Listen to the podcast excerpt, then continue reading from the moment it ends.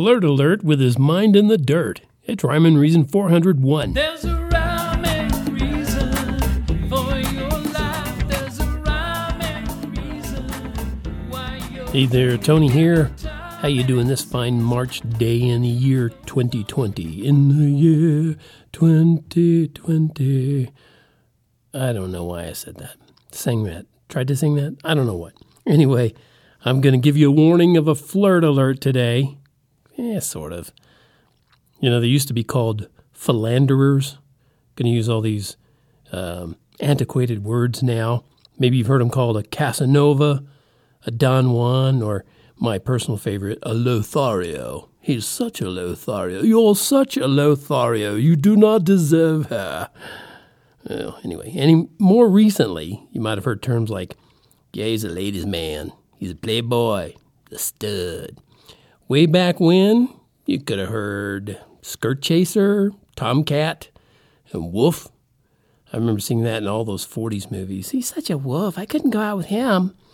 Well, whichever name you choose, they all fall under my warning of the flirt alert, like I talked about right there at the beginning.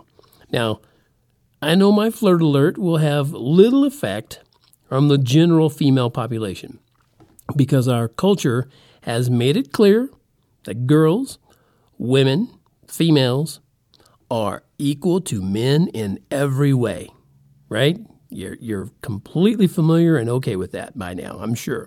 Even in the areas of crude behavior. Yeah, once upon a time you might have heard something like, uh, he cursed like a drunken sailor. But nowadays you could say, he cursed like a teenage girl. And most people probably wouldn't even bat an eye. And I think that's a mighty sad commentary, especially in America where women's honor has always been something worth fighting for. Again, going back to those 40s movies, the, the 40s war movies where the guys are going off to fight for the honor of a of country, but also for the women they loved. Yeah, there was a lot of that. That's been a big deal here in America.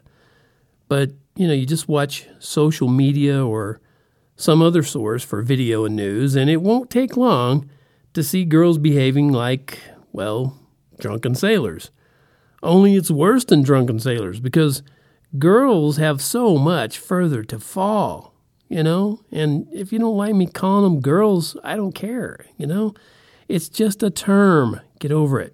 Back in 1979, I wrote a song about a guy who fits the definitions, you know, of all those descriptions I had. He's a Lothario. But um, it's a guy from the city who he lives to conquer the opposite sex. And back then, I really wouldn't have thought my song could ever be about girls. You know, it's just, it was guys. Guys did this. But you could easily transfer. Um, I actually don't have a version of the song, but you could transfer the lyrics of this song from boy to girl these days, and it would work. Unfortunately, it would work. So the name of it's Big City Boy, and you could, unfortunately, like I keep saying, just say Big City Girl and change it all, you know, change all the pronouns and stuff. But for now, I'm just going with Big City Boy, and I'll, I'll show you what I'm talking about. Well, he's holding a beer with a steady hand and grabbing at a girl with the other. For a night in her high rise apartment, he would sell out the soul of his brother. Well, he's having a time in the nightlife. He's burning his candle at both ends. He's got lots of women who love him, but very few he can call friends. But he's a big city boy. He can't hear what people say. Yeah, he's a big city boy. He feels bigger when he gets his way. Yeah, he's a big city boy, and you won't hear a word out of place.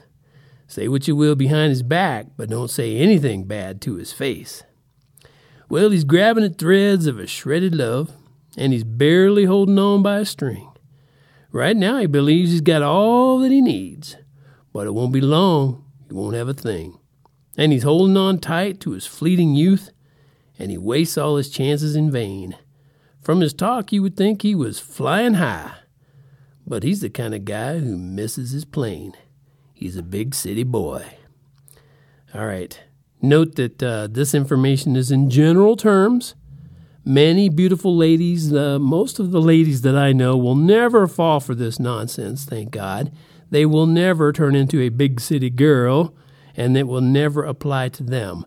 And I'm really grateful to the ones, uh, the, the ladies that I know who are like that. And if you're listening to this, um, I was going to name some names, but I won't do that. I won't bring you out on that, embarrass you. Anyway, there are plenty of you out there, and I appreciate you very much. And I'm proud to call you my sister in the Lord. And to all my brothers and sisters in the Lord, and those of you who aren't uh, really connected that way yet, I hope you get that way soon. And so you'll understand that there is a rhyme and reason to life because God made you. There's a rhyme